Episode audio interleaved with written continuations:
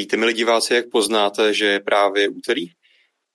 Protože začíná nový Mobilecast. Číslo 182 právě začíná, každých teda aspoň 14 dní, ale minimálně v této době toho těch home officeů a izolace a možná někteří lidi bohužel už ani nemají práci, si ty dny slívají eh, s jinými dny v týdnu, eh, tak aspoň víte, že když jedno za 14 dní Mobilecast, tak víte, že zrovna úterý podle toho se můžete orientovat. Každopádně, jako vždycky, moje jméno je Honza Pospíšil, zdravím vás. Mám tady i naše obligátní streamovací složení. Vojta Dalekorej, čau. Ahoj. Máme tady i Petra Vojticha. Ahoj, hele, to byl nejhorší kalendář, co jsem kdy viděl teda. Nejhorší kalendář jsi viděl, proč? No, jakože každý druhý úterý poznám, že je úterý, protože je Mobilecast. A protože no, nemáš práci už. a protože to... no a samozřejmě jako poslední tady je i Jany, Jany Papadopoulos. Ahoj. Čau, čau. Zdravím vás. No a o čem ten dnešní díl bude? Už jste si v titulku přečetli iPhone SE, hodin dlouho jsme na ní čekali. Bude to velká bomba určitě prodejně, takže to všechno probereme. Řekneme si, jestli ten telefon je fakt dobrý, jestli za tu cenu stojí, jestli v dnešní době v roce 2020 může někdo chtít 12 000 nebo 13 000 korun za telefon s takhle rámečkama. To všechno probereme. Podíváme se ale i na nový OnePlus 8 a OnePlus 8 Pro, který jsou na tom druhém konci spektra alespoň co se týče té modernosti vzhledu. No a máme tady i jiná témata, budeme tady být trošku spekulovat o chystajících se iPhonech v té vyšší třídě, které by měly přijít někde na podzim. Podíváme se také na aplikaci Aerouška. Minule jsme se bavili, myslím, že o snahách mapy.cz a nějaké chytré karanténě, tak teďka konečně do toho podle mě přibylo něco chytrého, takže to ještě probereme, jak to vlastně funguje a jestli má smysl používat. No a v závěru si necháme pár dalších témat, například Google se pravděpodobně chystá vyvíjet vlastní chipset a Petr si připravil také herní okénko znovu, takže po 14 dnech, pokud jste už dohráli tu předchozí hru, co to bylo, Petře? Pamatuješ si to, co jsi doporučoval? Uh, doporučoval jsem Gwent ze Zaklínače. Gwent, jasně, tak teďka budeme mít uh, další nový tip na další 14 dní, než přijde další tip, uh, další úterý v dalším mobilecastu. Pojďme začít. Když to přetočím teda na začátek, iPhone SE asi jasně největší téma posledních 14 dnů. Docela dlouho jsme na to čekali. Tak co vy na to? Kdo se toho chopí? Nikdo se toho nechopí. I, se iPhone, SE, iPhone SE vlastně iPhone 8 s novým chipsetem, takhle bych to velice jednoduše schrnul. Co je na něm velice lákavý, je cena 13 000 korun, což možná, když se podíváme na tabulkové parametry, tak to není žádný zázrak, na druhou stranu je to nejlevnější iPhone. Víme, že lidi prostě chtějí iPhony. A když bude za 13 tisíc, což do té doby teďka nebylo úplně možný s novější výbavou, tak to si myslím, že ho předurčuje docela k eh, velkému úspěchu. Ono je hlavně docela dost překvapivý, když se podíváš, za kolik se vůbec prodává iPhone 8, mm-hmm. tak ten pořád ještě v oficiálním prodeji, nebo v pseudooficiálním, že Apple už samozřejmě ukončil, ale v obchodech, který ho normálně můžou prodávat, tak se pořád drží na 13 tisících. Takže to nový no. SEčko přišlo se stejnou cenou jako původní osmička, jako dva roky hmm. starý telefon. A tady to je strašně vidět ten obrovitánský skok v té ceně a proč je tolik lidí z toho úplně vyukaných, včetně mě teda. No, tak ono to, já si myslím, že to spíš mluví o tom, jak vlastně předchozí osmička byla nesmyslně drahá, ale, ale jo, tak takhle vlastně já si myslím, že vlastně v tu chvíli, kdy iPhone SE Apple představil, tak vlastně sundal dostupnost iPhone 8 ze svého shopu, takže iPhone SE je ta nová generace vlastně jasný nástupce v té řadě cenový za tu iPhone 8, takže tam to dává vlastně smysl, že stojí stejně. Kromě toho, že to je vlastně stej, stejný telefon. Já jsem si tady ze zajímavosti našel nějaký statistiky prodejů mm-hmm. a za minulý rok se vlastně iPhone 8 ze všech iPhoneů, který se prodali, uh, měl zaujmout 11,5%, což je poměrně vysoký číslo na to, jak je to starý telefon.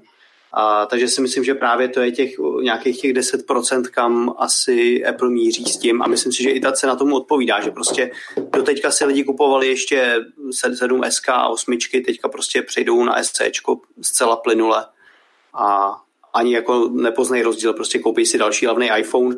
Výhoda toho je, že má nový procesor, to znamená, bude mít další podporu a nebudou si kupovat iPhone 8, která vydrží poměrně míň. To já bych docela řekl, že to jako si Apple slibuje a já asi taky, že to bude víc než 10-12%. To bych se jako velmi, velmi divil. Proč Opra- myslíš? Opravdě řečeno, já bych se divil, kdyby to bylo takhle málo, stejně jak říká Honza. Co tak, tak se zkuste, jsem... zkuste se podívat, jak se prodávalo starý SEčko, jo. Na SEčko, uve... ne, na SEčko moc nekoukej, podívej se spíš na XR, jak se prodávalo hmm. třeba minulý rok, jo, protože ale, to je ale XR přece není srovnatelný. XR je vlastně nová jedenáctka a jedenáctka se prodává dobře, že jo? To je XR a jedenáctka jsou nástupci, že jo? Proč by ne, SEčko nový mělo... Teď se bavíme o nejlevnějším iPhoneu. To je jakoby to gro. Tam v tu chvíli se bavíme o tom, že to je iPhone za málo peněz.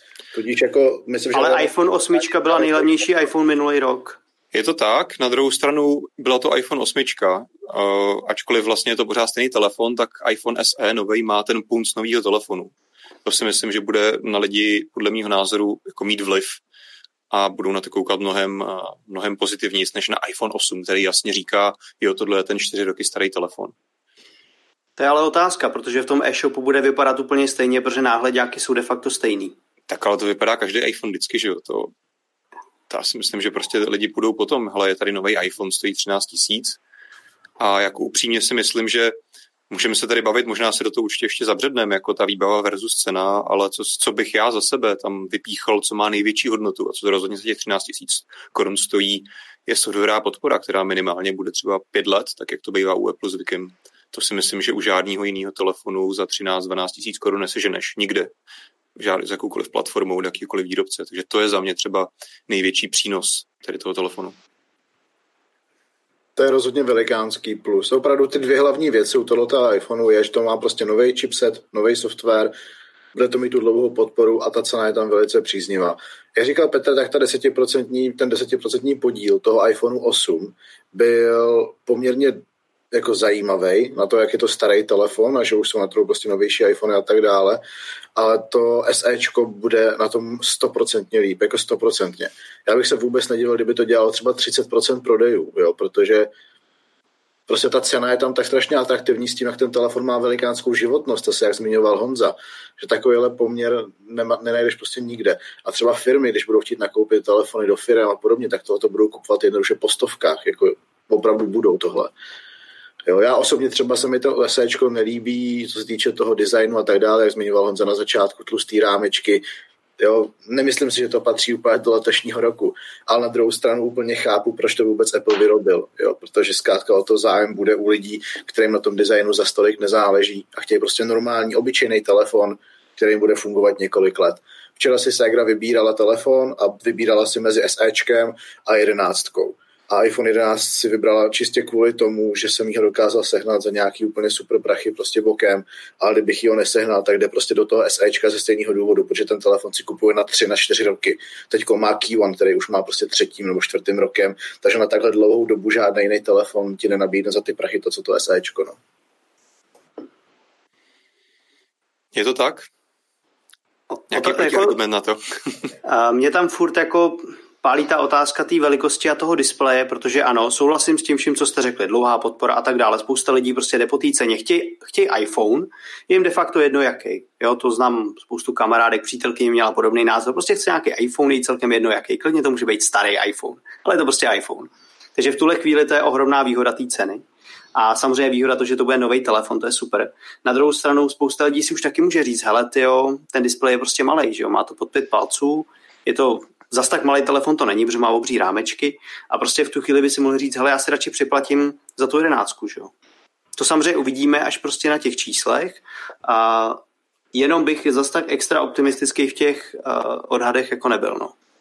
Já si, já si myslím, že třeba lidi, kteří uvažují o nákupu SEčka, a jak si říkal, že eventuálně by se mohli zamyslet nad tím, jestli se nevyplatí si připlatit za jedenáctku, by se spíš měli zamyslet nad tím, jestli se nevyplatí si připlatit 4 nebo 5 tisíc za iPhone 10s, který vlastně jako v mnoha ohledech je, nebo v některých ohledech je lepší než 11 a nabízí taky super foťák a vlastně i pořád i dlouhou softwarovou podporu a všechno tady tohle. Tak bokem. Takže já třeba osobně, kdybych, si měl, kdybych se měl rozhodovat, jestli si koupím SE nebo 11, tak možná se spíš kouknu na 10S než na 11, za předpokladu, že nevyžadují k životu ultraširokouhlý objektiv. To je na jednu stranu pravda, ale zase je potřeba si uvědomit, že třeba ten 10S tak už je zase rok a půl starý model. Jo, ten, t, jo, už je to zase jako výrazně starší než třeba teď ty jedenáctky, ale třeba jak zase říkal Petr, že proč už si radši nepřiplatit za jedenáctku, no proč si nepřiplatit za jedenáctku, protože SEčko stojí 13 a jedenáctka stojí 21. To je ale... prostě 8 tisíc rozdíl, jako, jo? To, není, to není málo peněz, to je, to je 70-80% jako navíc jo, tvýho rozpočtu. Jo, to je, tak myslím, že takového uvažování u člověka, který mu jde nějakou o ty peníze, tak takového uvažování vůbec jako nenastane. Jako jestli se mi vyplatí vzít si teď SEčko, anebo si připlatím za 11, když to stojí o 8 tisíc víc. Jo. To je jako strašný randál. Tam už potom mi dává větší smysl, jak zmiňoval Jany, že se někdo bude rozhodovat třeba u toho XSK, ale co jsem koukal na ceny XSK, za kolik se pořád pohybuje, tak on se pořád drží na nějakých 18 tisících. A za 18 tisíc si můžeš koupit třeba i XR, ještě ho pořád jako prodával, koukám, že ho má ještě pořád na webu. Ale i tak je to pořád 5 tisíc korun navíc. Jo, to je nějakých 40% zase z toho budgetu. Fakt to jsou jako velikánský rozdíly a v tom line-upu Apple to SEčko tou svojí cenou tak strašně vybočuje, že jako nevím, no, přijde mi, že tam jako málo kdo se tam může rozhodovat mezi SEčkem a 11 a takhle. Já nevím, já jsem prostě přesvědčený, že lidi, kteří si ještě minulý rok kupovali iPhone 7, 7 plus, 8, 8 plus, možná sáhnou potom SEčku, ale lidi, kteří už si minulý rok koupili 10 R, tak by asi jako nešli do SEčka. No určitě ne, tak to je... To, jako... to stoprocentně ne, proč by šli jako dolů, že jo? Teďka to budou kupovat všichni lidi, kteří prostě mají iPhone 6, 7, SEčko starý, ačkoliv ano, to nový SEčko, že jo, není bohužel tak kompaktní, to je asi jako jedno téma, který taky můžeme probrat, ale je tady hrozně moc lidí, kteří má starý iPhony, chce na něco upgradeovat, ale pravděpodobně i čekalo z toho důvodu tak dlouho, protože nechtěli kupovat telefon za 20-30 tisíc, takže pro ně si myslím, že SEčko je dělaný. A nebo nechtěli... pro člověka, co má XR. A nebo nechtěli telefon s Face ID, ale chtěli zase Touch ID. Jo, to je možný. Uh, nevím, upřímně. V dnešní době roušek je to asi na chvíli fajn, ale jako možný, že takhle určitě část, část uživatelů uh, přemýšlí, ale nemyslím si, že, že by to bylo jako vlastně jako záměrný krok Apple, že by se vrátil k Touch ID, prostě měl hotový telefon, tak, tak tam má Touch ID, že jo, nebo, nebo kdyby tam dal Face ID, tak zase by to asi muselo být dražší, těžko by se mu obhajovalo, proč vlastně teda všechny ostatní telefony stojí tolik a mají taky Face ID a tak dále, takže... Pokud se budeme bavit o tom, že se na SEčko budou koukat lidi, kteří chtějí prostě Apple, tak pro ně je to neskutečný jako value za jako strašně super cenu pro uživatele iOSu. No a myslím, že, otázka, myslím, co že... uživatele Androidu, protože mám tady zajímavý právě dotaz na tohle od Markverta. Uh, jestli má telefon šanci přetáhnout nějaký Android uživatele. Tak si myslím, že tohle bude zajímavý téma. To jsem přesně chtěl, to jsem přesně chtěl nastínit, protože u těch iOS uživatelů, tak tam asi tušíme, že kdokoliv, kdo má od pětky novější až do osmiček, tak pro něj má cenu přejít prostě na novější SEčko. Dokonce z iPhoneu 8 bych se nebál říct, že má cenu přejít na, na, na SEčko. Fakt ne. Pokud ten form faktor člověku vyhovuje, tak si tam, na, tak si tam prodlouží životnost toho zařízení o další dva roky, softwarovou podporu a všechno. Ale je otázka, jestli SEčko dokáže přesvědčit kohokoliv z Android uživatelů v této cenové kategorii, s tím, jak ten telefon vypadá a co nabízí. A teď nechme stranou, že to má perfektní chipset. OK, to je velikánská jako přednost a je to softwarová podpora. Ale takový klíčové věci, jako je velikost displeje, poměr displeje k tělu a fotoaparáty, na který dneska lidi hodně slyšejí a který už i v té nižší třídě se jako začínají prosazovat trojitý, dokonce čtyři foťáky, co má P40 Lite a podobně. Tak je otázka, jestli třeba tady v tom segmentu dokáže ten iPhone přetáhnout někoho z těch Android uživatelů. Janis, co? Co si myslíš? Ty tam mlčíš. no, uh, já jsem na to napsal článek, vlastně, kde jsem srovnával Pixel 4a, který ještě nebyl představený, ale kvůli tomu, že Google líkuje spoustu informací každoročně, uh, tak už máme vlastně takový jako celkem ucelený obrázek o tom, co nabídne. A porovnával jsem to s iPhonem SE, takže to není asi úplně článek pro ty lidi, kteří, jak říkáš, jsou v ekosystému od Apple, a, a nechtějí z něj vystupovat, ale možná pro ty lidi, kteří třeba měli doposud Android, ví víceméně, co čekat. Vždycky se mi líbil čistý Android od Pixelu, nebo v úvozovkách čistý foťáky Pixelu a teďka se budou rozhodovat mezi iPhonem SE a Pixelem 4a. No a tam si myslím, jako, že může u některých uh, uživatelů dojít uh, k poměrně zajímavému rozhodování, protože oba dva smartfony nabídnou super foťák a největším parametrem tam právě bude ten display, jak jsme se o tom už tady bavili, protože zatímco iPhone SE má ty velké rámečky, nízké rozlišení IPS LCD, tak eh, Pixel 4a nabídne OLED panel a vlastně s tenkými rámečky a průstřelem. Takže bude určitě zajímavé sledovat, eh, jak to dopadne a čemu lidi dají přednost, protože ten Pixel 4a vlastně má taky dlouhou softwarovou podporu, stejně jako iPhony a je to vlastně že jo, telefon vyrobený Googlem, který dodává Android. Takže, takže si myslím, že je, to jako, že, že je tam několik zajímavých podobností mezi těmato telefonama a sám jsem zvědavý, uh, jak to dopadne, jak ty telefony vlastně... Chceš říct, no. Chci říct, Jany, jak to dopadne? Pověz mi, jak to dopadne. Pixel si skoro nikdo nekoupí a všichni si koupí iPhone. U nás určitě ne, no jako u nás určitě to tak bude, no. U nás jo. Ale... Bude, to, bude to všude, bohužel. Ačkoliv je Pixel skvělý telefon a všichni se asi shodneme na tom, že je to jeden z nejlepších telefonů vůbec na trhu. Honza používá do dneška trojku úplně značením a jsou to jako fakt strašně povedený telefony, ale lidi o nich prostě nevědějí. Jako absolutně netušejí, že nějaký Pixel existuje, že zatím stojí Google. A Navíc u nás bude hrozně drahý. Druhá věc. A ty velký čísla se budou točit zkrátka u toho iPhoneu. No. Určitě jo, ale jako já kdybych, já kdybych si měl vybírat telefon, tak třeba zvážím tady Pixel 4a a SE. 100% tvoje, to tvoje porovnání jako má, má validitu a je správný, jenom pokud se ptal, jako který se bude prodávat, tak je to bohužel jasný. Hmm, jasně. V tomhle tom prostě hraje roli ta značka marketing. Já, já jenom tady, ale... Já jenom do toho jenom malou vsuvku, jo. Vojtula M tady píše na chatu, že už tady nějakou dobu nebyl a ptá se, jestli stále, stále reagujeme na chat, tak ano, reagujeme na chat, sledujeme ho, už jsem tam jednu věc vytáhl a samozřejmě, až jako trochu vyčerpáme ten náš tady názorový střed a naše názory, tak určitě budeme víc brousit do toho chatu, takže určitě pokud máte dotazy, připomínky, pište tam, sledujeme to a postupně se k tomu dostaneme.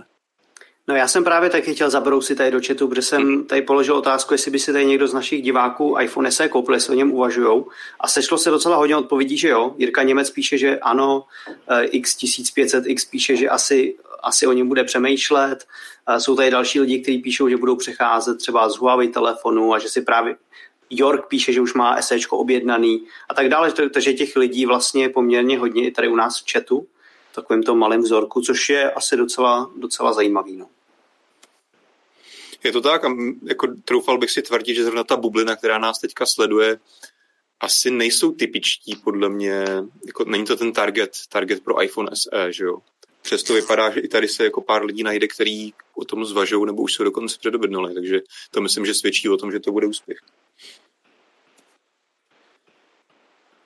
Ještě jsem přemýšlel nad jednou věcí, že Apple nám vlastně tímhletím představením nového SEčka trošku rozboural trend posledních měsíců, protože když si všimneme, tak všichni výrobci, úplně všichni, kteří byli dřív známí tím, že mají skvělé zařízení uh, se skvělým poměrem cena-výkon, tak uh, letošní modely tak cenama dost překvapily. Ať už se to týká třeba Xiaomi, anebo třeba OnePlusu. Ty ceny, které si teď oni za to říkají, tak jsou úplně jako neskutečný a je to obrovitánský skok jako nahoru a do tohohle toho jako prostředí, kdy lidi začínají být, nebo nechci jako frustrovaný, ale myslím, že dost lidí zaskočilo, kolik si za tu vlajkovou loď řekl třeba Xiaomi a podobně, tak najednou přijde Apple a řekne, hele, tady máte nový telefon a zaplatíte za něj půlku, tyjo, než zaplatíte za jedenáctku, jako. A najednou wow, ty levný telefon, oni zlevňují, jak je to možné, jako jediný na trhu.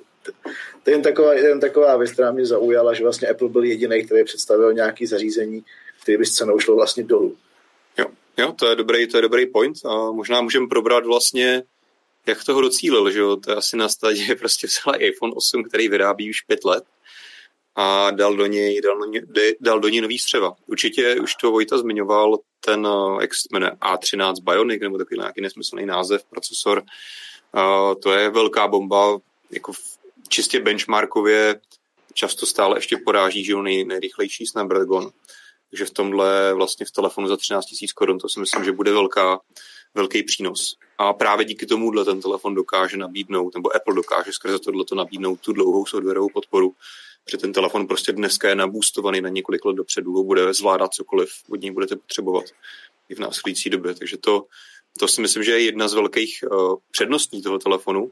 A už jsme tady taky zmiňovali, že dneska je pro lidi hrozně důležitý fotoaparát, kamera. A to je za mě asi jediný takový jako poslední otazník, který Vlastně já nevím, jak to u toho nového iPhoneu SE bude, protože se začne prodávat 24. myslím u nás minimálně. Ještě jsem si nevšiml, že by na to vyšly ani ve světě nikde recenze. A vlastně úplně se, pokud já vím, neví, co tam je přesně za fotoaparát. Víme, že má 12 megapixelů, někde se neza, uh, zaznívají názory, že to vlastně bude podobný snímač, jako je v iPhone 8. Někde zaznívaly názory, že by to mohl být vlastně ten základní snímač z iPhone 11. A tady si myslím, že bude hodně záležet na tom, uh, jak vlastně ten foťák bude výsledku dobrý, protože uh, myslím si, že když jako srovnáme aktuální mobily a třeba už ten zmiňovaný Pixel 3a nebo 4a, a porovnáme ho s iPhonem 8, pokud by iPhone SE a iPhone 8 fotili podobně kvalitně, to by mohla být možná malá nevýhoda iPhoneu SE, podle mě. Jo, jakože to zmiňovaný nemá 4, 5, 10 foťáků, marketing, jo, ale ve výsledku si myslím, nemyslím, že to má nějak reálný přínos pro, pro kvalitní fotografii, pro naprosto většinu případů, ale tady otázka kvalita toho hlavního senzoru, jestli bude z roku 2020 a nebo x let starý. Pro kvalitní fotografii je to samozřejmě otázka. iPhone 8 fotil skvěle. Jo? Tam iPhone vždycky fotili dobře. Tam asi není úplně nutný před, předpokládat, že by to nějaký si, že problém. Už jako docela ale... doba uplynula a myslím si, že teďka poslední léta se zase jsme se opravdu jako posouvali, hlavně v těch extrémnějších, ano, za světelného dne, za slunce, nepoznáš asi rozdíl v iPhone 8 a iPhone 11 Pro ale otázka bude právě potom noční snímky, což by the way třeba iPhone SE nemá, pokud vím podporu nočního režimu, takovýhle věci. Tak. Jo, ale tak to ne, ten noční režim, to bych se nedivil, kdyby to bylo čistě softwarový omezení. A když jsem se koukal, i teď jsem se to ještě otevřel, porovnání vyložení iPhone 8, iPhone 11 a iPhone SE, tak ten foťák minimálně podle těch vlastností, které jsou jako zveřejněný Applem, tak vypadá, že je úplně stejný. Jo? Je tam prostě stejná světelnost, stejný rozlišení, stejné vlastnosti, je tam stejný nahrávání videa, to znamená, že v tom budou asi i stejně rychlý paměti, stejně široká sběrnice, prostě s nějakou vyrovnávací pamětí pro to nahrávání slow motion videa a podobně. Nevypadá to, že by tam byl nějaký rozdíl snad jedině kromě nahrávání ve stereu. Jo, to má společného s iPhonem 11. Takže vůbec bych se nedivil, kdyby iPhone 11 popravdě měl stejný snímač jako iPhone 8 a všechny ty dodatečné věci byly řešeny nějakým způsobem softwarově. Jo, stejně to, jako... To, jestli ti do toho skočím, tak mám pocit, že Apple určitě jako šahal minimálně k tomu, že zvětšoval ten snímač, takže tam si myslím, že určitě k nějakému pokroku došlo. Zajímavá věc. Ondra Kuřík nám tady v chatu píše, že si objednal Samsung Galaxy S10e a to mně přijde jako úplně skvělá volba v tuhle chvíli, protože víceméně stojí v obchodech stejně, jako bude stát iPhone SE.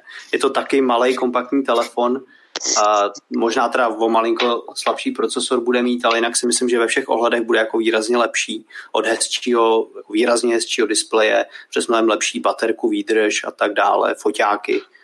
Takže si myslím, jaký zajímavý tip pro někoho, kdo hledá kompaktní telefon v tuhle chvíli. Jasně, ale už tam zase nemáš tu, není tam I, iOS samozřejmě. Není tam iOS, no. A není tam logo Apple. A to je druhotná věc a jako to reálně nebudeš mít dlouhou tu podporu. No. Přece jenom už jak říkáš, je to rok, rok a půl starý telefon. Samsung, zrovna teďka jsem koukal, že jsme psali článek, že Samsung ukončuje podporu, kterýho Galaxy eh, po čtyřech letech ukončil podporu, nevím na kolik S, ne, S kolik to vychází. A psali jsme tam vlastně, že za tu dobu vydal vlastně dva hlavní updaty, jinak jako zbytek byl vlastně nějaký security, security aktualizace. Takže proti tomu samozřejmě ta podpora Apple je pořád na jiný úrovni. Ale jinak ano, rozhodně jako S10 Ečko může být pořád fajn telefon. Jenom třeba já osobně, teďka ve světle toho, že tady máme SEčko za 13, tak si myslím, že 10 Ečko by mělo stát trochu méně. Za mě 10 je jeden z nej, nedocenějších, nejdoceněnějších. prostě je to strašně super telefon a vůbec nechápu, že se lidi prostě nekupovali. Jako fakt mi to hlava nebere. Pořád někdo volal potom, že chce nějaký malý telefon a, a 10 bylo fakt povedený. To mě jako strašně bavilo. Otázka je, jestli ty lidi, kteří volají potom, že chtějí malý telefon, jako my tady mluvíme o telefonech, že to jsou malý telefony. Otázka je, jestli to jsou skutečně tak malý telefony, jako ty lidi, kteří potom volají, jako chtějí, že jo? Ano, 10, 10 Ečko bylo menší telefon než zbytek. Cože? Myslím, že by to mělo být zhruba takhle velký, jenom pro porovnání vedle... Co to je, 5C nebo co to je? Ne, tady, tady to je P40 Pro a tady to je Xiaomi Quin 2. To je telefon, který má asi čtyřpalcový displej 22 k 9. Okay. To ani nevím, že existuje. To ne, tak jako reálně je tady hodně lidí, kteří uh, nechtějí, se vlastně hrozej toho, až jim umře jejich starý SEčko a nebudou si mít co koupit, protože nechtějí větší displej. Asi jich není tak moc, ale jsou tady.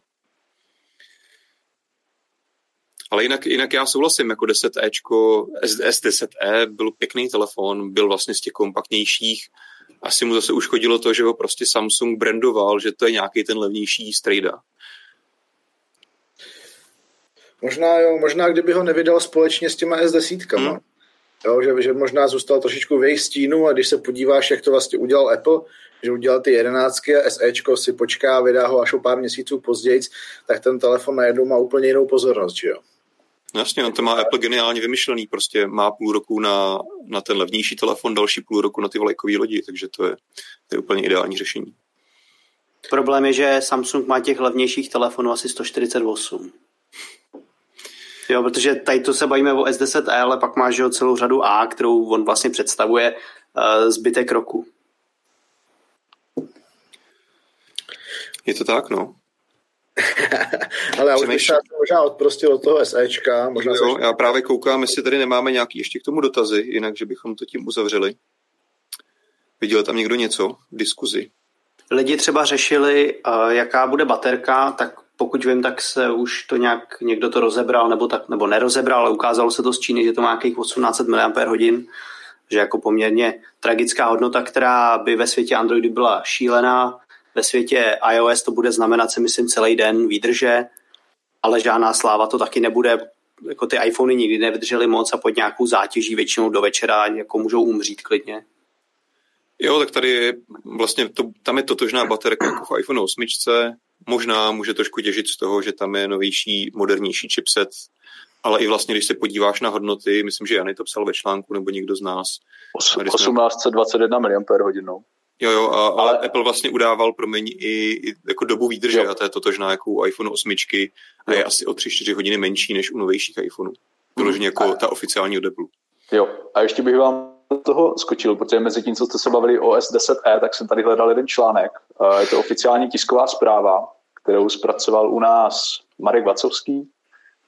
A vlastně nejprodávanější mobilní produkty Samsungu v České republice v roce 2019, tak z řady vlastně těch prémiových telefonů, tady máme právě Galaxy S10e, ale zároveň chci dodat, že i mně osobně bylo vlastně eh, někým ze Samsungu řečeno, že ta S10e se tolik neprodávala a proto na trh nepřišla S20e, protože oni údajně nebyl takový zájem.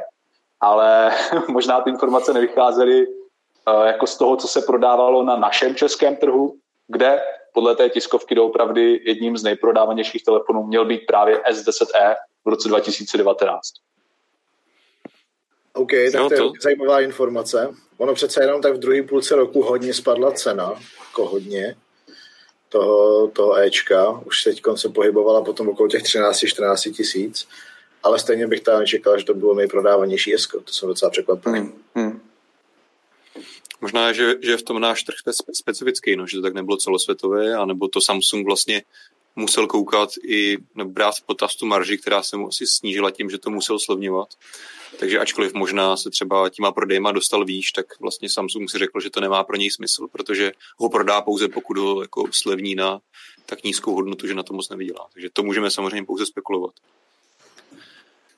Dobrý, a možná teda ten iPhone SE zakončím dotazem. Samozřejmě těch 13 000 korun stojí 64 GB verze. Myslíte si, že má smysl si kupovat nebo přemýšlet o něčem větším? Nebo že si to lidi budou kupovat v té cenovce 128 nebo 256 GB? Já vím, že to je 15, 14,5 tisíce nebo 17 600 korun za ty vyšší varianty. Já si teda osobně myslím, že lidi si právě budou kupovat u 90% případů tu nejlevnější verzi s tou nejmenší pamětí a třeba tu 256 gigovou verzi si podle mě koupí opravdu málo kdo, protože tihle lidi už si pravděpodobně koupí rovnou nějaký lépe vybavený iPhone za mě. Jo, přesně, přesně tamhle jsem mířil, já s tím tím souhlasím. Nevím vlastně důvod, proč by si, asi jediný důvod, proč by někdo nechtěl lepší iPhone, za cenovku kolem 20 tisíc je ten, že nutně potřebuje 256 GB, což mu samozřejmě ten nejlevnější iPhone 11 nenabídne, si myslím. Ale jinak, jako jak říká, že 90% bude ta nejlevnější varianta, tam to už dává smysl. Teoreticky za to by se na to ještě dalo podívat z pohledu, že pokud ten telefon někdo bude kupovat zase na 4-5 let dopředu, tak ta paměť navíc by tam přece jenom jako se mu asi šikla. K, čemu, budeš... jakože ty mi, jakoby, to by, já nevím, to je možná jako subjektivní otázka, ale to by přijde, že když paměť nezaplníš do roka, tak myslíš, že ji zaplníš do 4 let? Že se ti tam jako něco výrazně změní? Ale v mém případě asi úplně ne, já dokážu fungovat s 64. Jo? No. Ještě dva měsíce zpátky jsem měl 64 iPhone a, a nedělá mi to žádný problém. Ale dovedu si představit lidi, kteří ještě pořád si ukládají prostě hudbu do offline paměti a podobně a ty tu paměť prostě chtějí a budou tam mít hromadu videí a fotek, nepromazávají to a za dva, za tři roky by se jim to mohlo zaplnit. Takže si řeknou, ale budu to mít čtyři roky ten telefon, tak si koupím větší paměť, protože kdybych šli do 256 u iPhone 11 nebo něčeho takového, tak zase zaplatí že 25 tisíc a vejš. Jasně, já nejsem, já nejsem daily uživatel iPhoneu, ale ty, když si jakoby nastavíš nový iPhone, tak uh, ti ho, se ti fotky automaticky nezálohují na iCloud? Zálohují samozřejmě, ale v, zás, v základě máš jenom 5 giga na iCloudu úložiště. Aha, okay. Takže ano, na druhou stranu to stojí podle mě 25 korun měsíčně potom za nějaké větší úložiště. No. A, no, a nebo vlastně teoreticky máš pořád možnost si stáhnout uh, fotky Google aplikaci, že jo, a z iPhoneu si to vlastně nahrávat tam.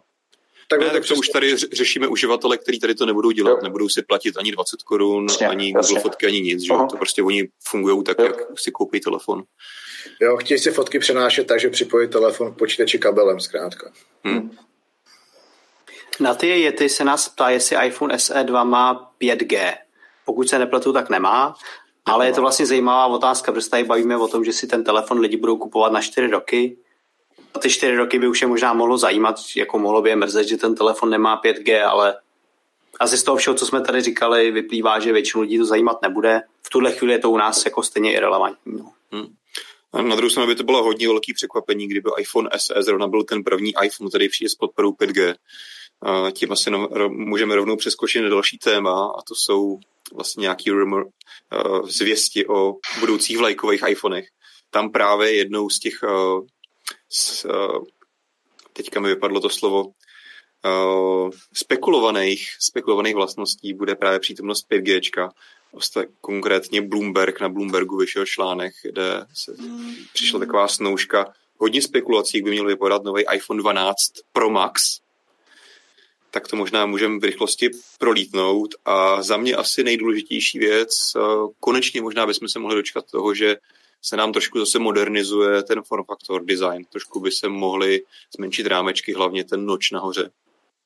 A údajně, já tomu teda nevím, jestli to úplně tomu věřím, ale snad by se jako zase mělo designově dokonce Apple na, navázat na uh, Bloomberg to přirovnává k uh, designu iPadu Pro, já bych to třeba přirovnával třeba k SEčkům, kde tam o to, že tam ty hrany budou trošku ostřejší.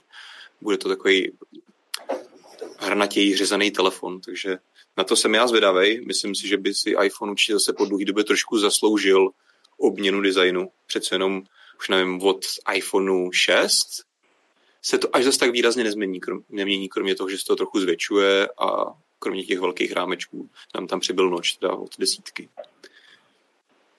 Nevím, jestli to je jako můj nějaký subjektivní vzhled, nebo jestli vám přijde jako v pohodě, že iPhony tak nějak jako vypadají pořád stejně a stačí to. Za mě musím říct, že ten nový design té 12 se mi teda jako neskutečně líbí. Jako fakt úplně hrozně moc a mega se na to těším. Mám trošku strach, jak to bude vypadat s obalama, jestli na tom budou nějak dobře držet, jestli nebudou moc přečnívat, ale to už je spíš taková jenom taková minorita úplně. Ale jak celkový design těch, z těch uniklých obrázků a, a modelů, tak se mi jako líbí dost. Pak jsem zvědavý na to. Petře? Okay. Jako já, já, bych se jako hrozně rád zase vrátil k tomu hranatýmu designu. Mě to teda, jasně, ty nový iPady to připomíná, mi to prostě připomíná staré iPhony 5, kterými do dneška přijdou jako jedny z nejhezčích telefonů a myslím si, že by jako byly výrazně povedenější než potom právě 6 a dál. A, takže jako za mě by to bylo super, kdyby se tohle potvrdilo, protože to prostě vypadá skvěle. Na druhou stranu uh, spekuluje se taky, že ten, ta varianta Max bude mít ještě větší displej 6,7 palce. A ono, ten hrnatý design vypadá pěkně. Otázka je potom ta praktičnost, protože dobře, iPhone 5 byl hrnatý, byl to malinký telefon, neřešil to, že má ostrý hrany, ale je fakt, že ty kulatý zaoblený rohy eh, mají, mají výhodu v ergonomičnosti a u těch velkých telefonů to, telefonů to asi pocítíš. Takže tady to je jedna věc, u kterých by byl trochu ostražitý. Jinak souhlasím s váma, mně se tady ten design taky trochu víc líbí. Jako může to řezat do ruky, no to může být jako trochu nepříjemný. Hmm. Pokud můžu soudit z toho iPadu, tak to jako není problém. Jako myslím, pokud to bude mít podobný feeling, jako je z toho iPadu, i ta tloušťka, protože oni ty hrany nejsou úplně ostrý, oni jsou jako jemně zbroušený, že tam je, je to lehce zakulacený, ale je to, jako neřeže mi to nějak do ruky. Nepřijde mi, že by to muselo být extrémně problém. to věřím, věřím, že to Apple zvolí správnou variantu. Co samozřejmě nesmí chybět ve spekulacích, takže nový iPhone budou mít taky lidar právě jako ten iPad, který teďka Vojta vytáhl. Nevím teda, jestli to ten největší, nejnovější pročko nebo nějaký starší. Jo, jo, jo, jo. Super. no, my jsme vlastně už nějakých pár dílů zpátky mluvili o tom, že ten název lidar je možná trochu přehnaný. Vlastně je to, ostatní telefony mají už jako dávno eh, time of flight senzor, prostě laserem se měří eh, vzdálenost objektů ve scéně takže Apple pro tohle zvolil trošku fancy název. No a jak jsem říkal teda na začátku to 5G, takže to jsou aktuální spekulace. Ten telefon pravděpodobně se představí na podzim. Je otázka, jestli už bude mít nějaký normální režim a Apple uspořádá klasickou tiskovou konferenci, nebo to zase prostě pověsí na shop. To bych se možná trošku divil.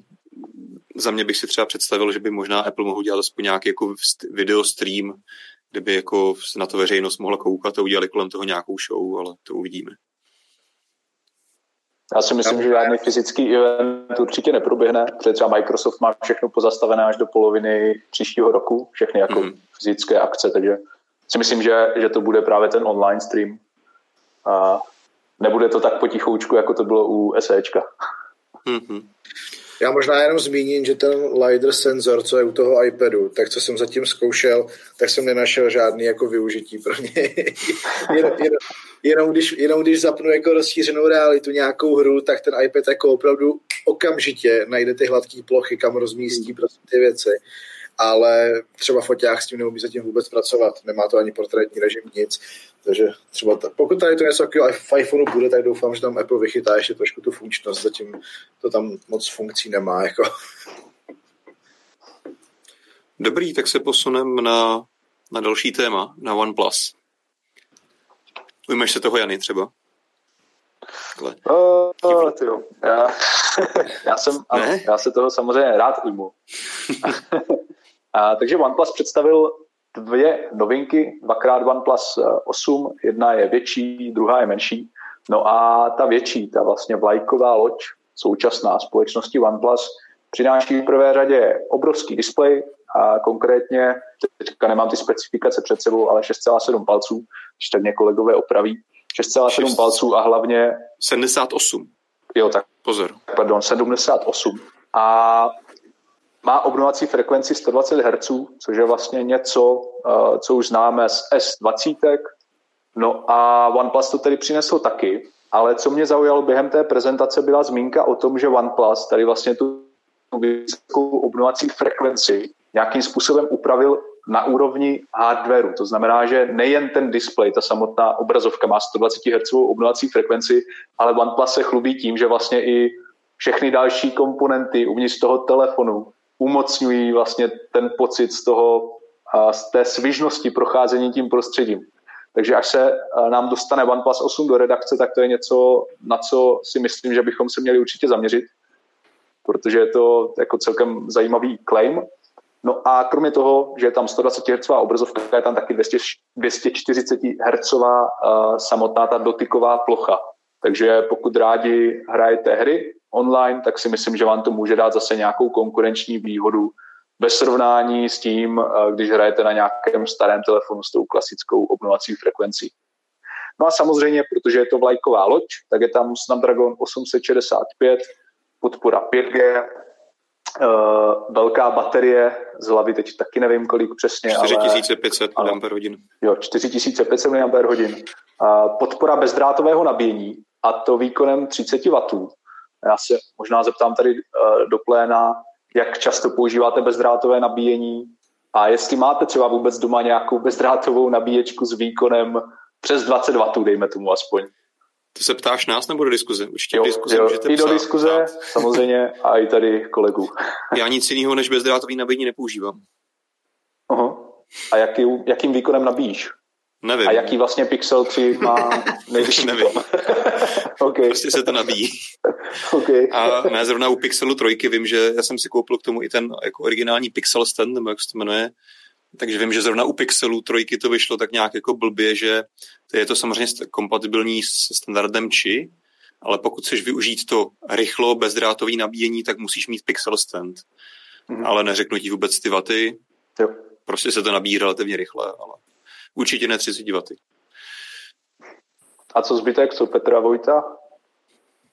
Já nabíjím bezdrátově každý den v kanclu a doma normálně kabelem a rychlost nemám nejmenší tušení.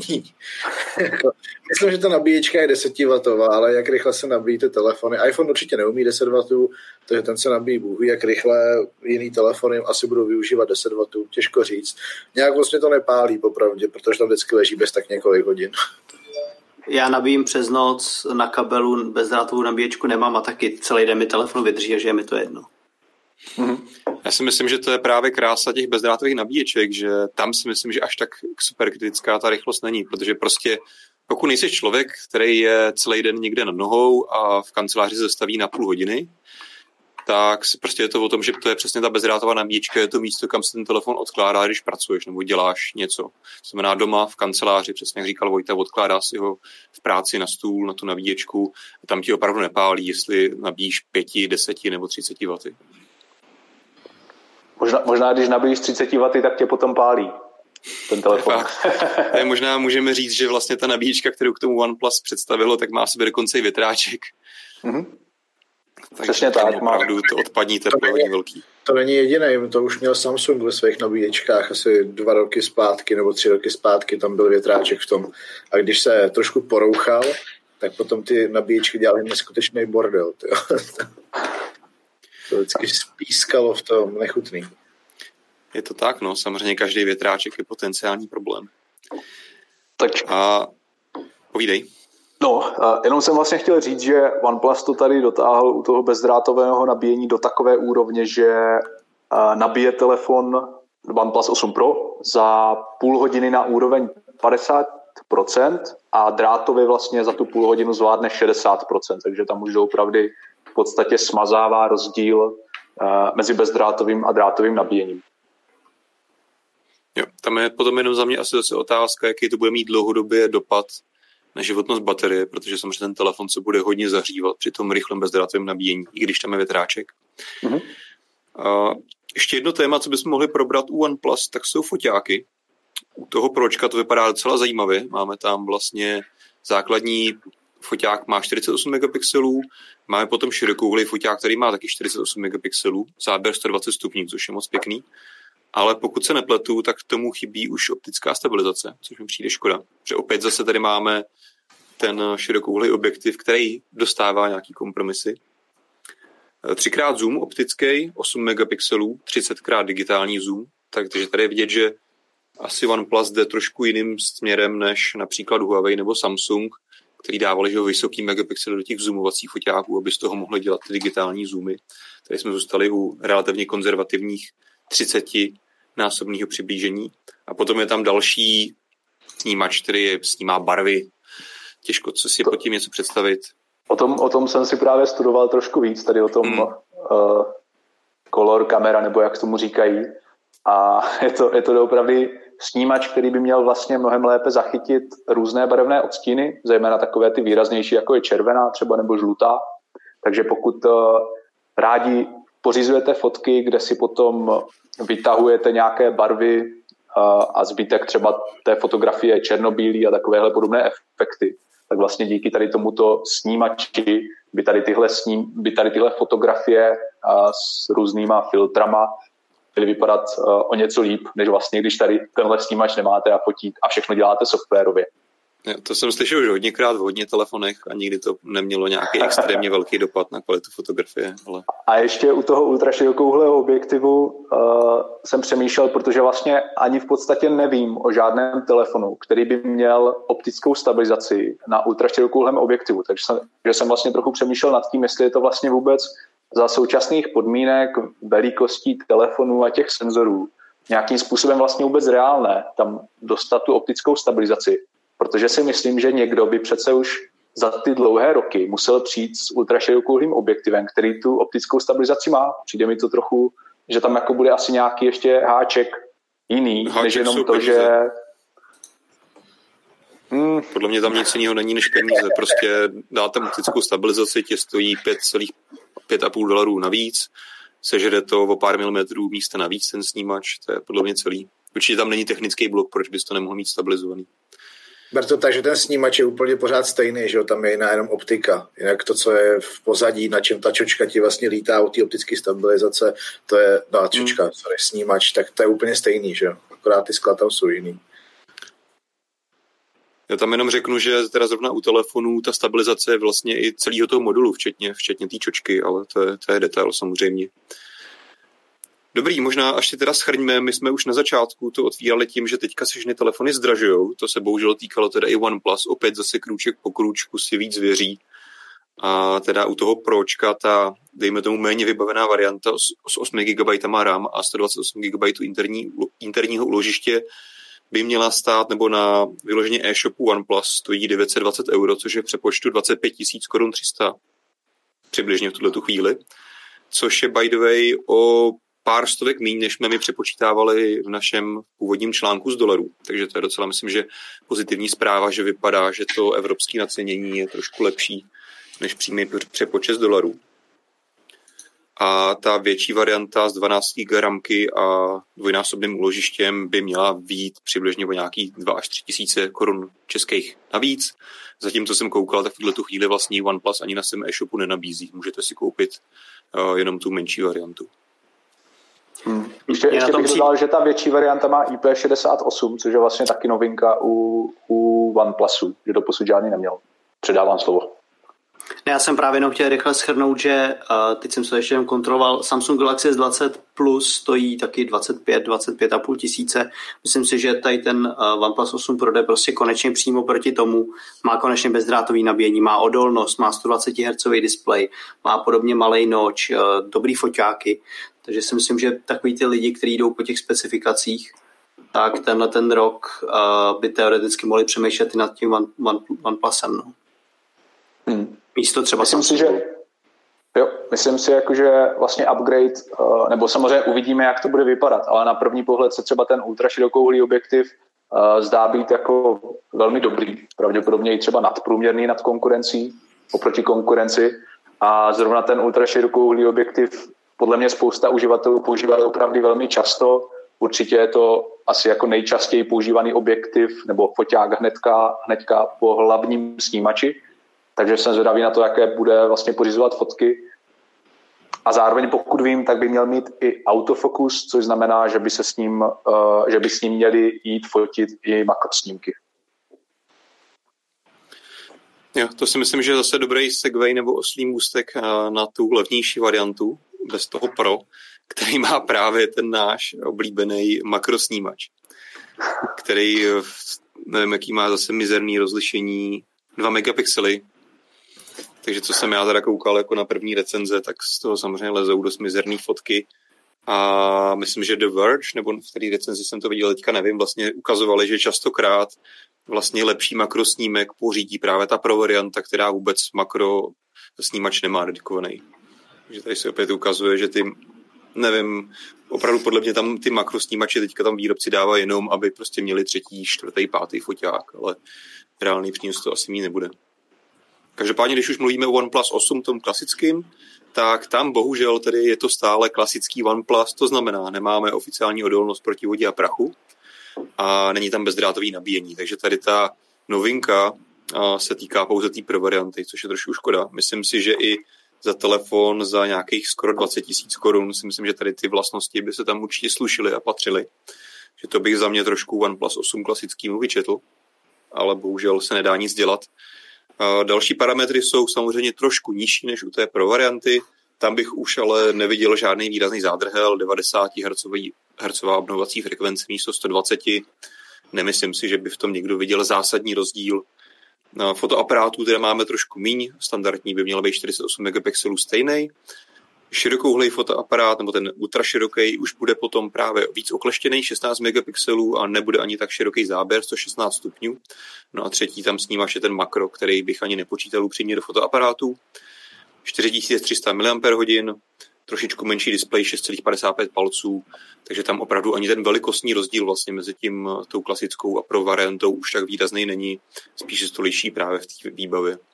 Jak jsem říkal, cena 19 800 korun za tu menší variantu nebo variantu s menší pamětí, opět je to docela, docela ambiciozní cenovka. No. Na druhou stranu, za mě možná řeknu, že si OnePlus už dokázala docela vydobít vydobít nějakou pověst. A když se mě lidi ptají, že bych chtěl doporučit nějaký telefon, tak zrovna jako OnePlus do, tam docela často patří, protože softwarová podpora a hlavně rychlost odladěnost těch telefonů, to je jedno z klíčových vlastností, kterou, na kterou OnePlus sází. A opravdu ty telefony i předchozí OnePlus a pravděpodobně, velice pravděpodobně i ty osmičkový, osmičková řada bude velice rychlá. A je to vlastně, bude to pocitově jeden z nej, nejrychlejších Android telefonů vůbec. Minimálně třeba ještě následující rok. Takže tohle, ačkoliv ta cenovka je vysoká, možná tam chybí třeba bezdrátový nabíjení a odolnost, tak zase na druhou stranu OnePlus opět zase nabízí tady nějakou hodnotu navíc a to je ta odladěnost. A i celkem vlastně ukázková podpora, většinou ta aktualizace na novou verzi Androidu přichází docela rychle v porovnání s ostatníma výrobcemi. Já bych tady dodal, že jsem se koukal na srovnání a OnePlus je po Google, po Pixelech vlastně nejrychleji aktualizovaný telefon. Jo, to je rozhodně velká, velká přednost OnePlus. Na druhou stranu oni těch telefonů nemají až tak moc, takže té práce nemají tolik jako třeba Samsung. Ale rozhodně si myslím, že za mě je to věc, kterou já rád vytahuju často, ale prostě ta softwarová podpora je podle mě kolikrát důležitější, než to, jestli máš o 10% výkonnější procesor nebo nemáš. Já možná jenom se omluvám, že vám teď do toho skočím ještě trošku s jiným tématem. Vrátíme se zpátky ještě k tomu SEčku v rychlosti. Já jsem tady totiž hledal nějaký data, aby jsme se bavili o tom, pro koho vlastně to SEčko je, kdo na něj může vlastně přejít.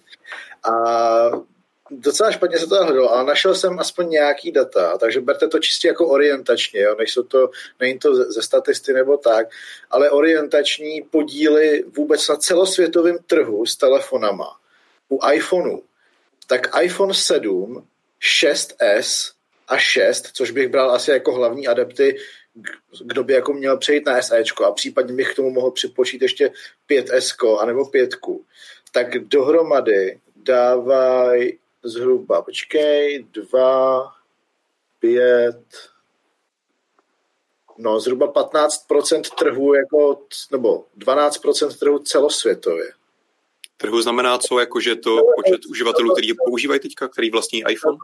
Ne, počkej, omlouvám se, ne, není to, je to 10 zhruba, sorry, 10. Zhruba 10% trhu se smartfonama obecně, nejenom jako Apple, ale obecně trhu se smartfonama tak 10% by mělo připadat na iPhone 7, 6, 6s a potažmo 5s. Když vezmu tady ty To si myslím, že nevím upřímně, protože co si zase já vybavuju statistiky, teď jsem teda na to nekoukal úplně v poslední době, ale celosvětově, když se podíváš třeba jenom jako na podíl iOS, tak ten je kolem 15-20%. Je to tak? Nejpoužívanější telefony jsou tyhle ty. na, dru- na druhou stranu ano, těch 10% možná by to dávalo smysl, no, že prostě to tam drží ty starší, levnější telefony. To nějaký starší data, je to asi Q2219, takže od té doby se to ještě nějak změnilo, jo. ale pořád se bavíme o tom, i kdyby to bylo 5% toho celosvětového trhu, tak pořád je to pro to SAčko strašně velká masa lidí a jsou to desítky milionů jako potenciálních zákazníků, pro který je to jako vyloženě určený. Jo, to je, to je, to je dobrá statistika. Myslím si, že dává zase vá, víc váhy toho, že opravdu by to měl být prodejní úspěšný telefon. Zaznamenal tam někdo, někdo z vás dotazy? Promiň? Uh, omlouvám se, že jsem vás vyrušil u OnePlus jo. a můžeme se k němu vrátit. jo, uh, chtěl jsem právě zeptat, jestli tam někdo zaznamenal nějaký dotaz nebo komentář k tomu, který bychom vypíchli, než se posuneme dál. Někdo se nás ptal na OnePlus 8 Lite, jestli se od něm něco ví. Já jsem Já o něm nic neslyšel. Já jsem na to koukal a jsou nějaký spekulace, není to něco, co by OnePlus oficiálně představilo, protože zase máme prostě nějaký neoficiální informace o tom, že se jako ten telefon má připravovat a, a jako reálně nic nevíme, takže si myslím, že to nemá moc smysl jako řešit. Hmm. Ale nemyslí třeba spíš ne OnePlus 8 Lite, ale spíš to OnePlus Z nebo něco takového, co se má plánovat? Jo, jo, jo, to je to samý. No tak jakože Z už je jako pravděpodobně, že jo, o tom se mluví už dlouho. Akorát ho asi uvedou trošku později. No. to, je, to, to je otázka. Já, asi já taky podobně jako spí, jo. Já. Nespím, nespím, poslouchám vás.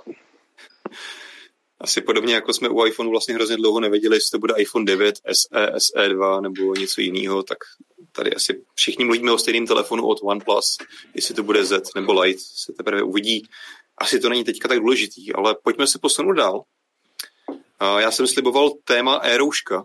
My jsme už vlastně v předchozích dílech trošku tady na tohle téma naráželi, bavili jsme se o mapách od seznamu, který vlastně dělají dobrovolný, dobrovolný sledování, že to můžete zapojit, nechat sledovat svoji polohu.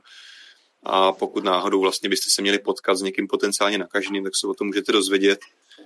Bavili jsme se, že to možná jako je, není úplně nejlepší řešení, ale to rozhodně lepší, než vlastně to, co do té doby jako měl kdokoliv jiný dostupný. A trošku jsme naráželi, že státem vlastně ta chytrá karanténa, nebo jak se to jmenovalo, až tak zase chytrá nevypadala, tak vlastně teďka vyšla někdy nějaký týden a něco zpátky aplikace e-rouška, která je vlastně i vydaná pod záštitou ministerstva zdravotnictví, takže je to opravdu oficiálně podporovaný.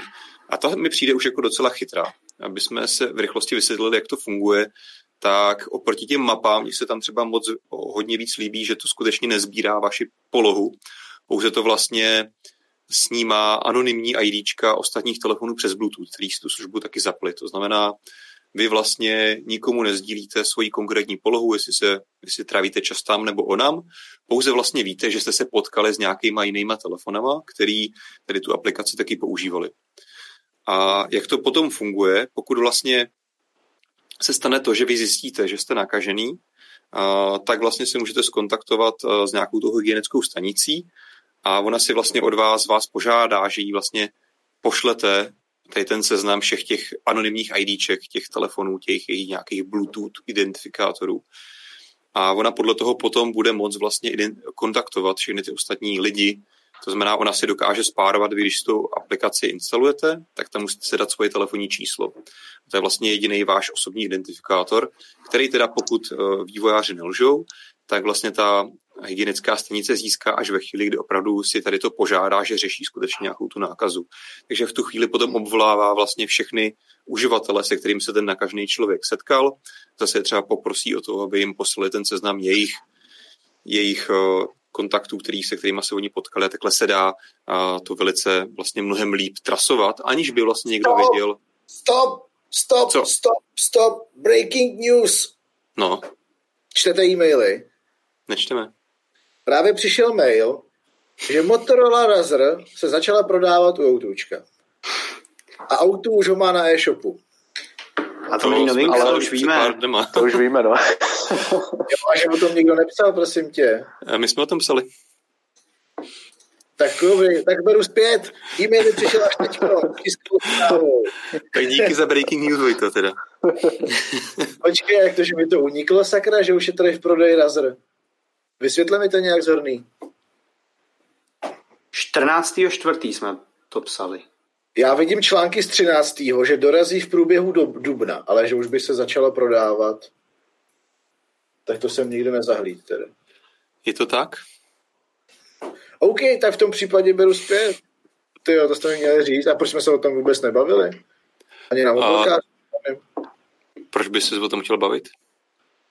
Tak jako tak... blbej dotaz, ale nevím, myslím si, že když se dneska můžeš koupit Z Flipa, jako... jako jo, ale pořád je to strašně zajímavý telefon. A přišel teda do Česka jako docela dost nečekaně rychle. To myslíš teďka uh, ironicky? ne, tak myslím to spíš tak, že co jsem se tak ptal vlastně Motorola už xkrát, tak pořád jako nevíme, nevíme, nevíme, nevíme, najednou lup a má to auto. Tam je právě ten problém, že původně vlastně to vypadalo, že se k nám ta Motorola dostane třeba už jako velice záhy, někdy třeba v lednu, v únoru a ono to tak nakonec nebylo. Najednou teďka v půlce dubna jako to, je, to má autůčko, takže i z toho důvodu třeba jako mě už to nějak extra nezaujalo, proč bych to za mě vytahoval. Souhlasím, že je to pořád zajímavý telefon, ale myslím si, že už to Motorola trošku promeškala u nás. Jako kolik toho prodají pár kusů, tak to, tak to prostě autůčko dotáhne odkudkoliv, když je to jedno.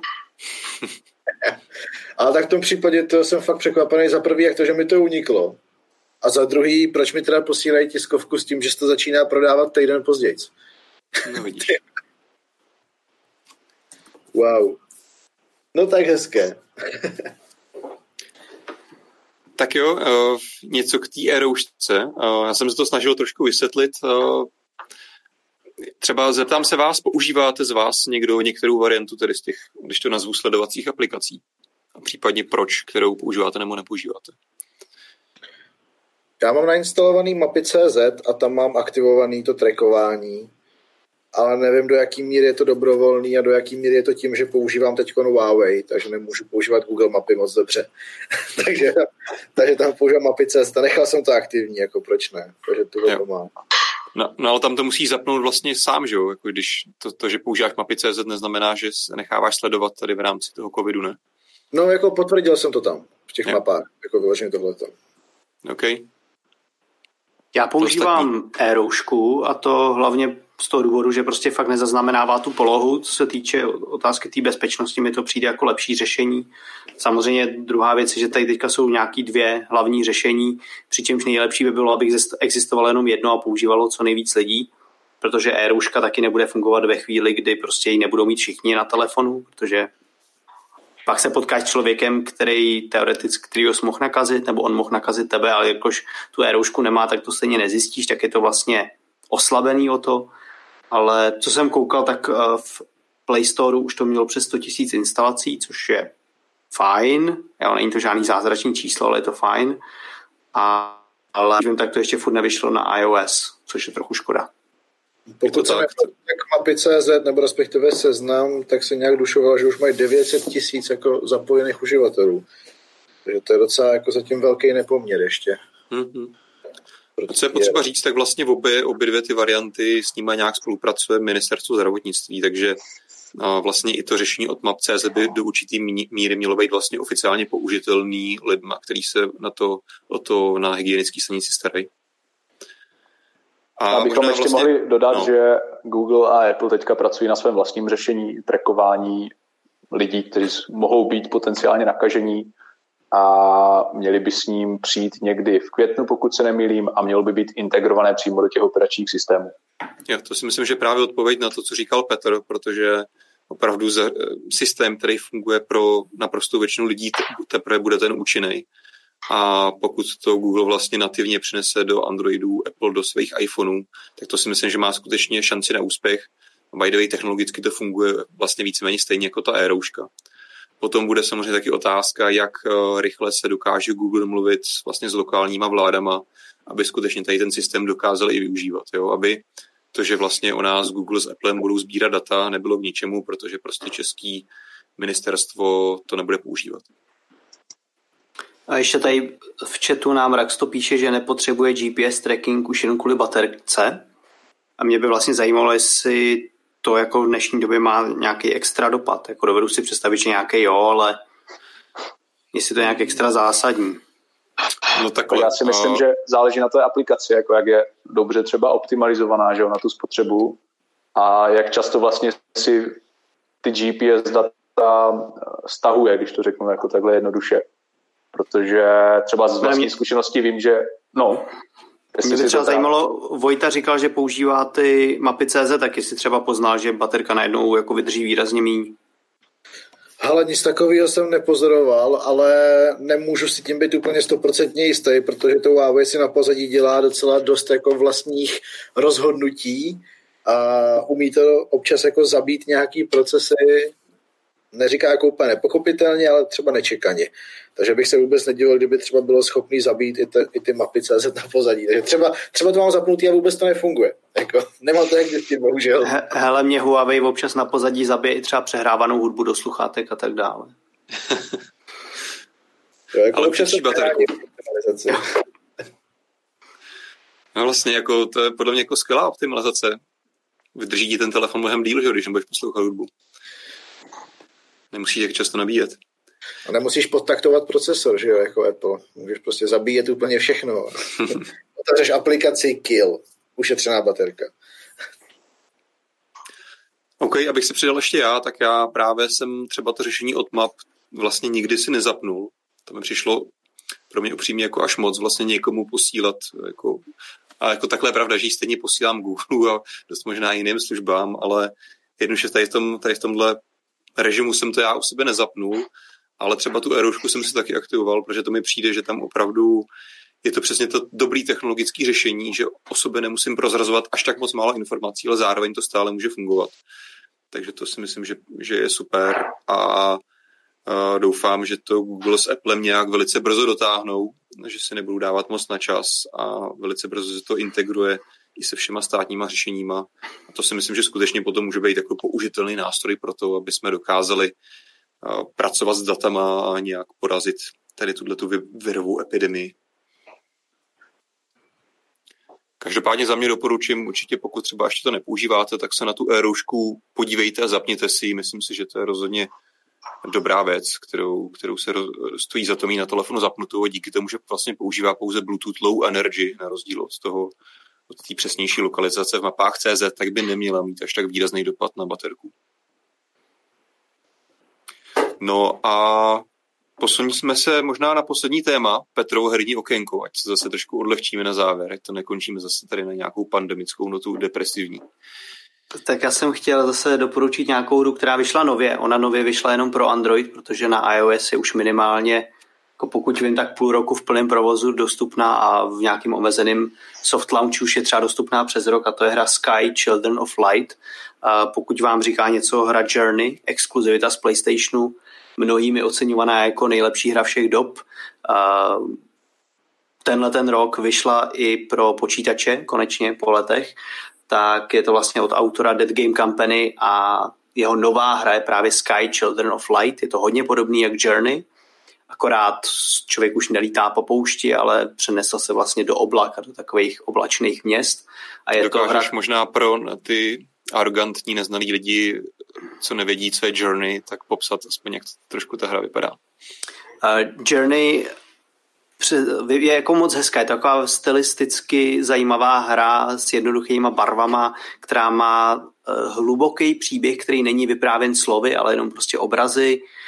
Je to hra, která zpracovává tradiční cestu hrdiny eh, od jako toho povolání do akce, do, do toho jeho pádu. A je to prostě hra, která je taková na to, aby si 4 hodiny u toho zarelaxoval a užil si nějakou zajímavou cestu a zajímavá byla i v tom, že se vlastně při té cestě mohl potkat s nějakým dalším hráčem, u, u, jeho, u něhož si neznal jméno, nevěděl si, kdo to je, potkali jste se zcela náhodně a mohli jste to dobrodružství začít spolu.